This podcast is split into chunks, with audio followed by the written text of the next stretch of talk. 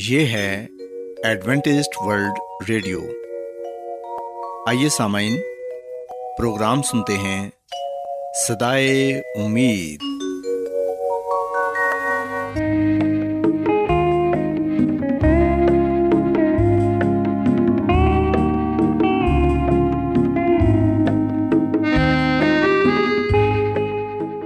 سامعین، پروگرام صدائے امید کے ساتھ میں آپ کی میزبان فرا سلیم اور صادق عبداللہ خان آپ کی خدمت میں حاضر ہیں۔ ہماری طرف سے آپ تمام سامعین کی خدمت میں آداب۔ سامعین، امید کرتے ہیں کہ آپ سب خدا تعالیٰ کے فضل و کرم سے خیریت سے ہیں، اور ہماری یہ دعا ہے کہ آپ جہاں کہیں بھی رہیں خداوند خدا آپ کے ساتھ ہوں اور آپ کی حفاظت اور رہنمائی کریں۔ سامعین، اس سے پہلے کہ آج کے پروگرام کو شروع کیا جائے، آئیے پہلے پروگرام کی تفصیل سن لیں۔ پروگرام کا آغاز ایک گیت سے ہوگا اور اس کے بعد بچوں کے لیے بائبل کہانی پیش کی جائے گی، اور سامعین پروگرام کے آخر میں خدا تعالیٰ کے پاک کلام سے پیغام پیش کیا جائے گا، اور اس کے علاوہ پروگرام میں روحانی گیت بھی شامل کیے گئے ہیں۔ تو سامعین، آئیے آغاز اس خوبصورت گیت سے کرتے ہیں۔ ہر لمحہ میری عمر کا کہتا رہے خدا، ہر لمحہ میری عمر کا کہتا رہے خدا، میری ابتدا وہی میری انتہا، ہر لمحہ میری عمر کا کہتا رہے خدا، ہر لمحہ۔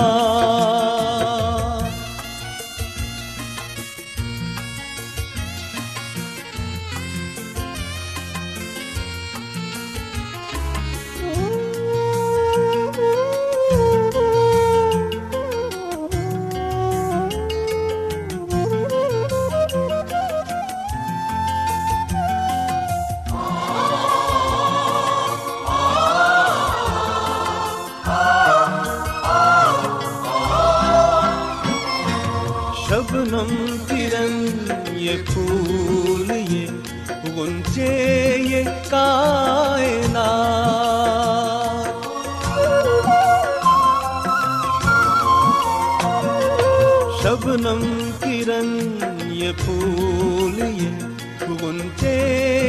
کائنات،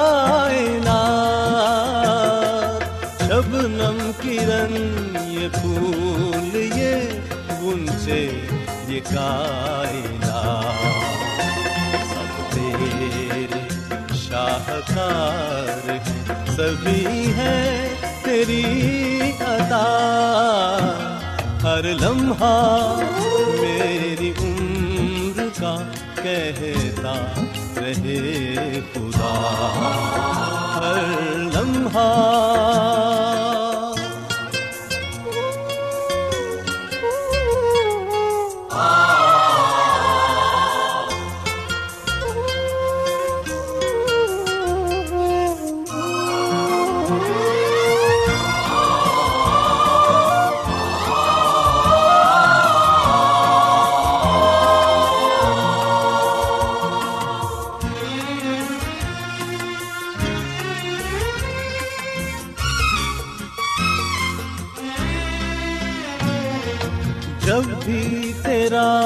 کلام پڑھوں اس طرح پڑھوں،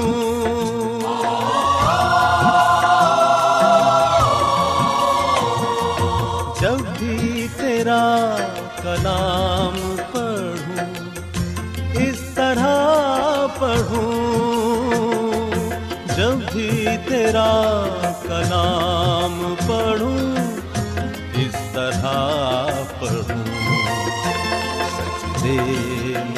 سر ہو میرا لبوں پہ تیری ثنا، ہر لمحہ میری عمر کا کہتا رہے خدا ہر لمحہ۔ پیارے بچوں، خداوند کی تعریف میں ابھی جو خوبصورت گیت آپ نے سنا، یقیناً یہ گیت آپ کو پسند آیا ہوگا۔ اب وقت ہے کہ بائبل کہانی آپ کی خدمت میں پیش کی جائے۔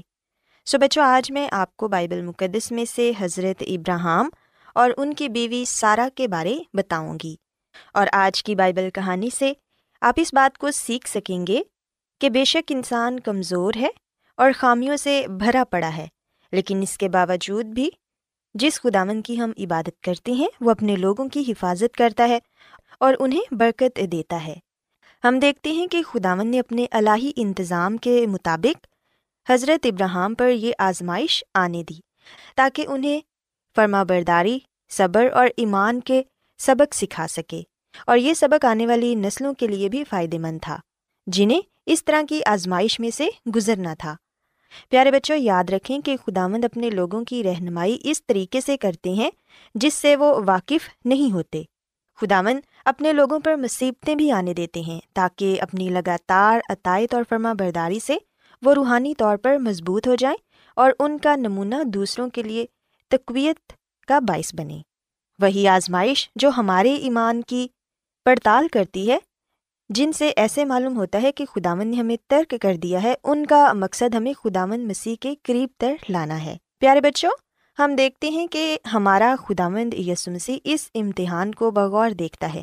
وہ جانتا ہے کہ بیش قیمت دھات کو پاک و صاف کرنے کے لیے کس چیز کی ضرورت ہے تاکہ اس میں سے اس کی محبت کی چمک ظاہر کی جا سکے، اور خداوند اپنے خادموں کی تربیت سخت اور جانچنے والی آزمائشوں سے کرتا ہے۔ وہ یہ دیکھتا ہے کہ بعض میں ایسی قوتیں ہیں جو ان کے کام کی ترقی میں استعمال ہو سکتی ہیں، اور وہ ان لوگوں پر آزمائش آنے دیتا ہے، اور اپنے الہی انتظام کے مطابق وہ ان کو ایسی مشکلات میں پڑنے دیتا ہے جو ان کے چال چلن کو پرکھتی اور ان کے نقاص اور کمزوریوں کو جو ان کے علم سے پوشیدہ ہیں ان پر ظاہر کر دیتی ہیں، اور انہیں اپنے نقاص کو درست کرنے اور اپنی خدمت کے لیے تیار ہونے کا موقع بخشتا ہے۔ وہ ان کی اپنی کمزوریاں ان پر آشکارا کرتا ہے اور انہیں یہ تعلیم سکھاتا ہے کہ وہ اس پر انحصار رکھیں، کیونکہ فقط وہی ان کا مدد اور پناہ گاہ ہے۔ اس طرح سے اس کا مقصد بھی پورا ہو جاتا ہے۔ پیارے بچوں، اگر ہم پیدائش کی کتاب اس کے بارہویں باب کی گیارہویں آیت پڑھیں تو یہاں پر یہ لکھا ہے کہ مصر میں عارضی رہائش رکھتے ہوئے ابراہیم نے اس بات کا ثبوت دیا کہ وہ انسانی کمزوریوں اور خامیوں سے خالی نہیں تھا۔ اس حقیقت کو پوشیدہ رکھنے سے کہ سارہ اس کی بیوی ہے، اس نے الہی حفاظت پر بھروسہ نہ کیا اور اس اعلیٰ ایمان اور دلیری میں کمزوری کا ثبوت دیا، اور بائبل مقدس میں لکھا ہے کہ سارہ دیکھنے میں خوبصورت عورت تھی۔ حضرت ابراہیم نے اپنے دل میں سوچا کہ سارہ کو اپنی بہن ظاہر کرنے میں وہ جھوٹ بولنے کا مجرم نہ تھا، کیونکہ وہ اس کے باپ کی بیٹی تو تھی اگرچہ اس کی ماں کی بیٹی نہ تھی، لیکن اس حقیقی رشتے کو چھپانا دھوکہ تھا، خداوند کی نظر میں ناپسندیدہ ہے۔ حضرت ابراہیم کے ایمان کے نہ ہونے کے سبب سے سارہ بہت خطرے میں پڑ گئی، کیونکہ پیارے بچوں، ہم دیکھتے ہیں کہ حضرت ابراہیم نے اپنے تحفظ کے لیے سارہ سے یہ کہا کہ اگر کوئی اس سے پوچھے تو وہ یہ کہے کہ میں ابراہیم کی بہن ہوں، سو اس سے حضرت ابراہیم محفوظ رہے گا۔ لیکن اس طرح کرنے سے ابراہیم کے ایمان کے نہ ہونے کے سبب سے سارہ بہت خطرے میں پڑ گئی۔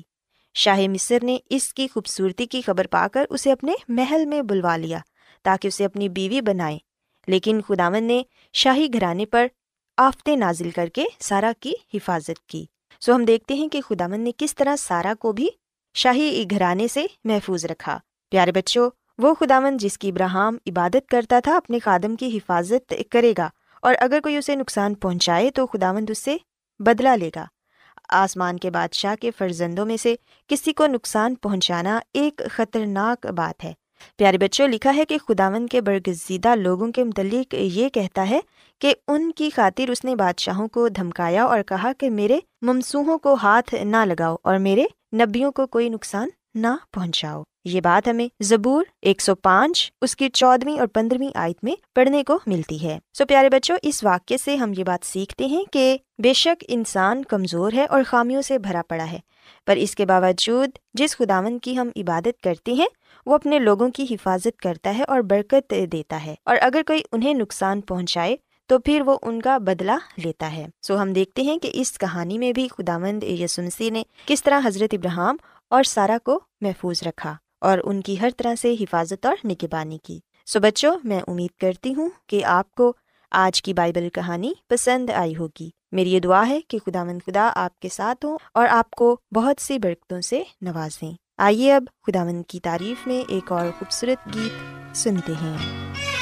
ایک کلام تیرا اے سونے ربا، ایک کلام تیرا اے سونے ربا، اے بخشش تو سانوں کی تھی عطا، اے بخشش تو سانوں کی تھی عطا، اے کلام تیرا اے سونے ربا، اے کلام تیرا اے سونے ربا، اے بخشش تو سانوں کی تھی عطا، اے بخشش تو سانوں کی تھی عطا، اے کلام تیرا اے سونے ربا، اے کلام تیرا اے سونے ربا۔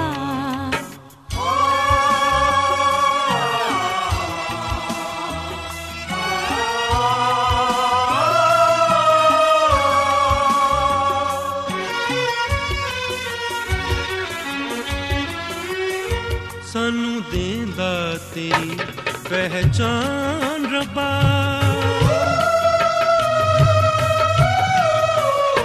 سانوں دیندا تیری پہچان ربا، ساری زندگی دا سامان ربا، ساری زندگی دا سامان ربا، سانوں سارے روگاں تو دیندا شفا، سارے روگاں تو دیندا شفا، سانو سارے روگاں تو دیندا شفا، اے کلام تیرا اے سونے ربا، اے کلام تیرا اے سونے ربا۔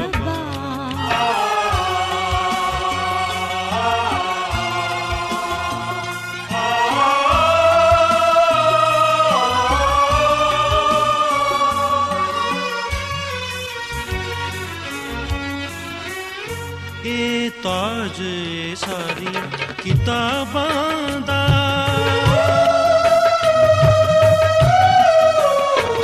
اے تاج ساری کتاباں دا، اے مرکز دل دے نصاباں دا، اے مرکز دل دے نصاباں دا، اے رہبر ساڈا ازل تو سدا، پر ساڈا ازل تو سدا، رہبر ساڈا ازل تو سدا، اے کلام تیرا اے سونے۔ کیا آپ بائبل کی مقدس پیشن گوئیوں اور نبوتوں کے سربستہ رازوں کو معلوم کرنا پسند کریں گے؟ کیا آپ دنیا کے ایسے رجحانات کے باعث پریشان ہیں جو گہری تاریکی کا اشارہ دیتے ہیں؟ ایڈوینٹسٹ ورلڈ ریڈیو سنتے رہیے، جو آپ سب کے لیے صدائے امید ہے۔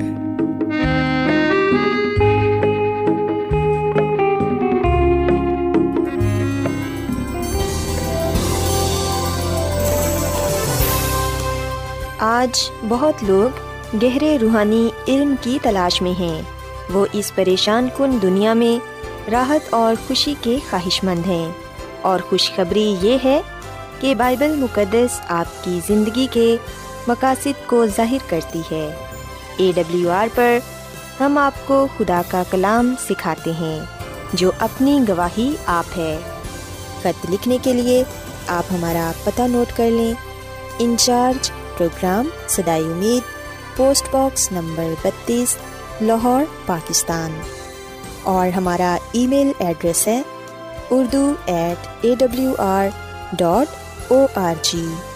سامعین، آپ ہمارا پروگرام انٹرنیٹ پر بھی سن سکتے ہیں، ہماری ویب سائٹ ہے W W W dot A W R dot O R G. Adventist World Radio کی جانب سے پروگرام صدائے امید پیش کیا جا رہا ہے۔ سامعین، اب وقت ہے کہ خداوند کے الہی پاکلام میں سے پیغام پیش کیا جائے۔ آج آپ کے لیے پیغام خدا کے خادم عظمت ایمینول پیش کریں گے۔ خداوند یسوع مسیح کے نام میں آپ سب کو سلام۔ محترم سامعین، اب وقت ہے کہ ہم خداوند کے کلام کو سنیں۔ آئے ہم اپنے ایمان کی مضبوطی اور ایمان کی ترقی کے لیے خدا کے کلام کو سنتے ہیں۔ سامعین، آج کا مقدس پاک کلام استثنا کی کتاب کے پہلے باب کی پہلی چھ آیات سے لیا گیا ہے، اور یاد رکھیے گا کہ یہاں پر ہمارے لیے ایک خاص پیغام پایا جاتا ہے۔ اور جب ہم خاص طور پر استثنا کی کتاب کے پہلے باب کی تیسری آیت پڑھتے ہیں تو یہاں پر ہم ایک نبوتی پیغام بھی پاتے ہیں۔ اور سامعین، خدا کا کلام ہمیں بتاتا ہے کہ کس طرح قوم اسرائیل چالیس سال بیابان میں آوارہ پھرتی رہی۔ بہت سے لوگ یہ سوال کرتے ہیں اور بہت سے لوگ اس بات کو جاننے کی کوشش بھی کرتے ہیں کہ کیا وجہ تھی کہ قوم اسرائیل چالیس سال بیابان میں پھرتے رہے؟ کیا اتنا لمبا سفر تھا؟ اور اگر سفر لمبا نہیں تھا تو پھر کیوں چالیس سال وہ بیابان میں پھرتے رہے؟ اور اگر سفر لمبا تھا تو کیا خدا کسی اور طریقے سے جلد سے جلد قوم اسرائیل کو وعدہ کی ہوئی سرزمین میں نہیں پہنچا سکتے تھے؟ سامعین، یاد رکھیے گا کہ خدا بزرگ موسیٰ کی رہنمائی میں قوم اسرائیل کو مصر کے گھر سے، مصر کی غلامی سے باہر نکال لائے، اور خدا تو یہ چاہتا تھا کہ یہ جلد سے جلد وعدہ کی ہوئی سرزمین میں داخل ہو جائیں۔ پر ہم دیکھتے ہیں کہ خدا کے بڑے بڑے معجزوں کو دیکھنے کے باوجود قوم اسرائیل نے خدا کی ناشکری کی۔ وہ خدا پر بڑبڑائے، انہوں نے خدا کی تعظیم نہ کی۔ گنتی کی کتاب کے چودھویں باب میں ہم اس بات کا ذکر پاتے ہیں کہ جب انہیں پانی نہ ملتا یا کھانے کو روٹی نہ ملتی تو وہ بڑبڑاتے، پر خدا انہیں کھانے کو روٹی اور پینے کے لیے پانی بھی مہیا کرتا۔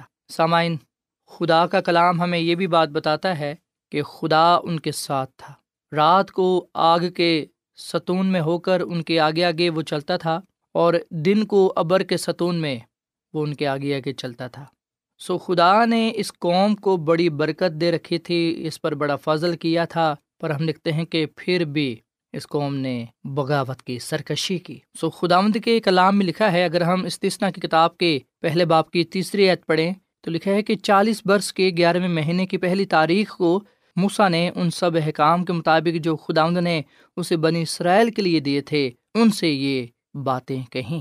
سو سامعین، خدا کا کلام ہمیں بتاتا ہے کہ جب بزرگ موسیٰ نے وعدہ کی ہوئی سرزمین دیکھنے کے لیے قادیس برنہ سے جاسوس بھیجے تو ان جاسوسوں میں سے صرف یشوا اور کالب بتاتے ہیں کہ وہ ملک نہایت ہی اچھا ہے، اور اگر خدا ہم سے راضی رہے تو ہم کو اس ملک میں پہنچائے گا، اور وہی ملک جس میں دودھ اور شہد بہتا ہے ہم کو دے گا۔ پر سامعین، ان بارہ جاسوسوں میں سے دس جو جاسوس تھے انہوں نے کہا کہ نہیں، ہم اس ملک پر قبضہ نہیں کر سکتے، وہاں کے لوگ تو قداور ہیں، زوراور ہیں، ہم ان کا مقابلہ نہیں کر سکتے۔ سامعین، یہ بات سن کر بنی اسرائیل چلا اٹھے، بڑبڑانے لگے کہ ہمیں کیا تو یہاں پر اس لیے لایا ہے کہ ہم یہاں پر مر مٹے۔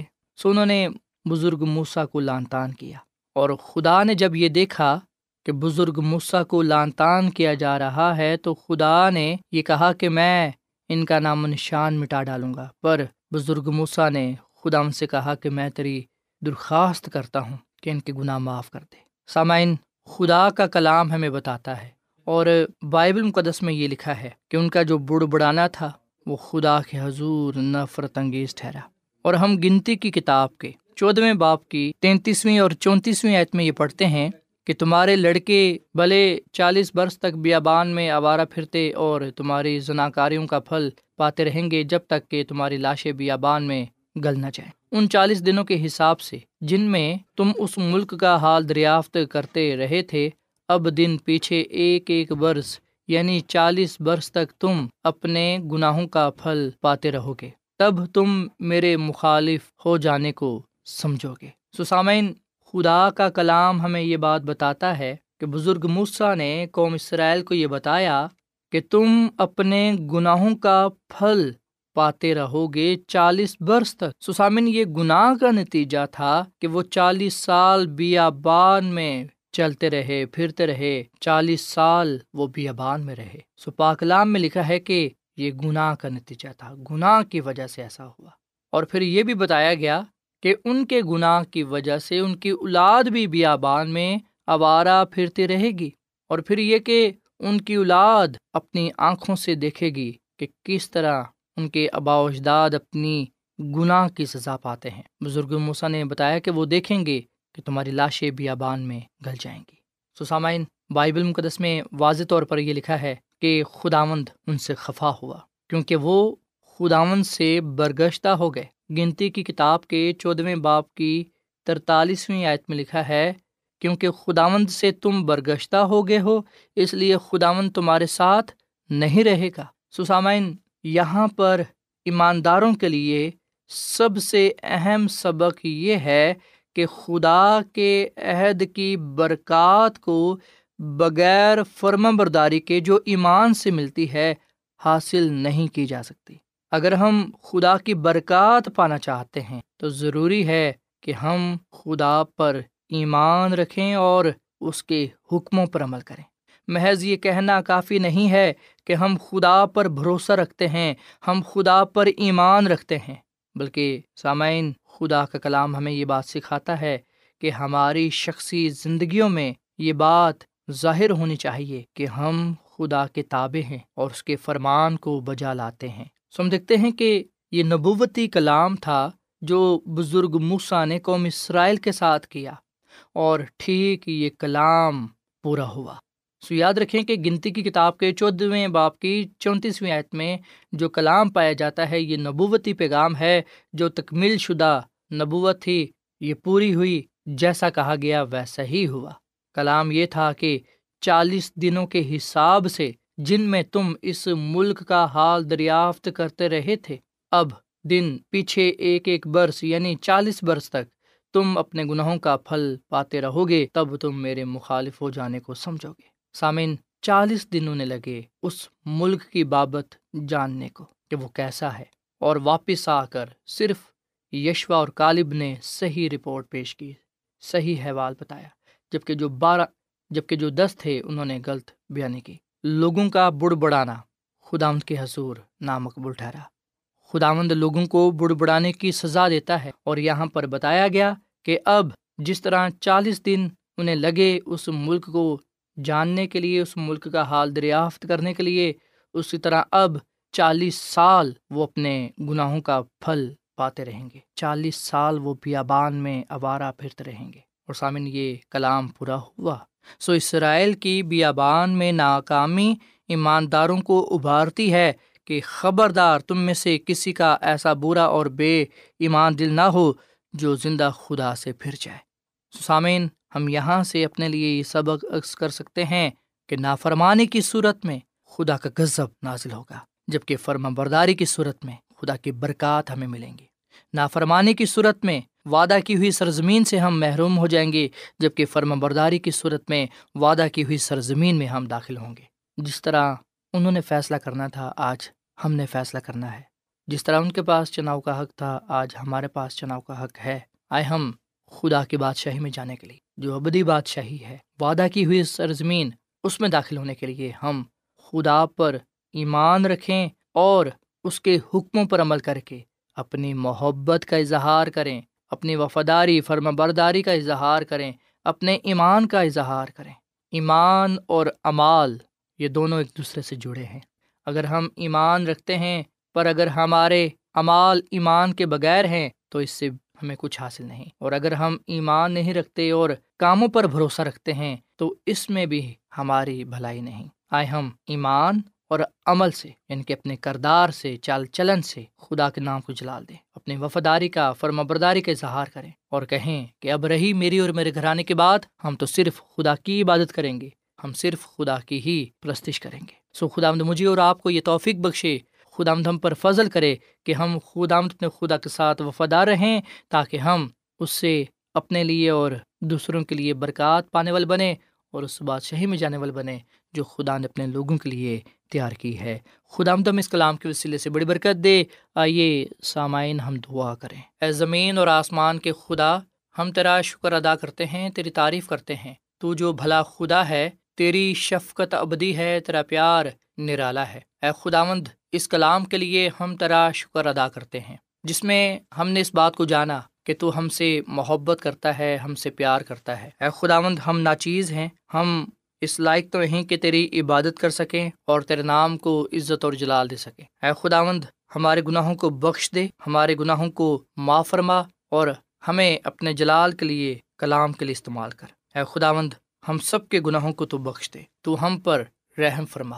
ہم ان سرکش باغی لوگوں کی طرح نہ ہوں جنہوں نے نافرمانی کر کے نہ صرف تیری حکم عملی کی، بلکہ وہ وعدہ کی ہوئی سرزمین میں بھی نہ جا پائے۔ اے خداوند، ہمیں اپنے ساتھ وفادار رہنے کی توفیق بخش، ہم پر اپنا فضل کر اور ہمیں اپنے جلال کے استعمال کر۔ اس کلام کے وسیلے سے ہمیں تو بڑی برکت دے، کیونکہ یہ دعا مانگ لیتے ہیں اپنے خداوند مسیح یسوع کے نام میں، آمین۔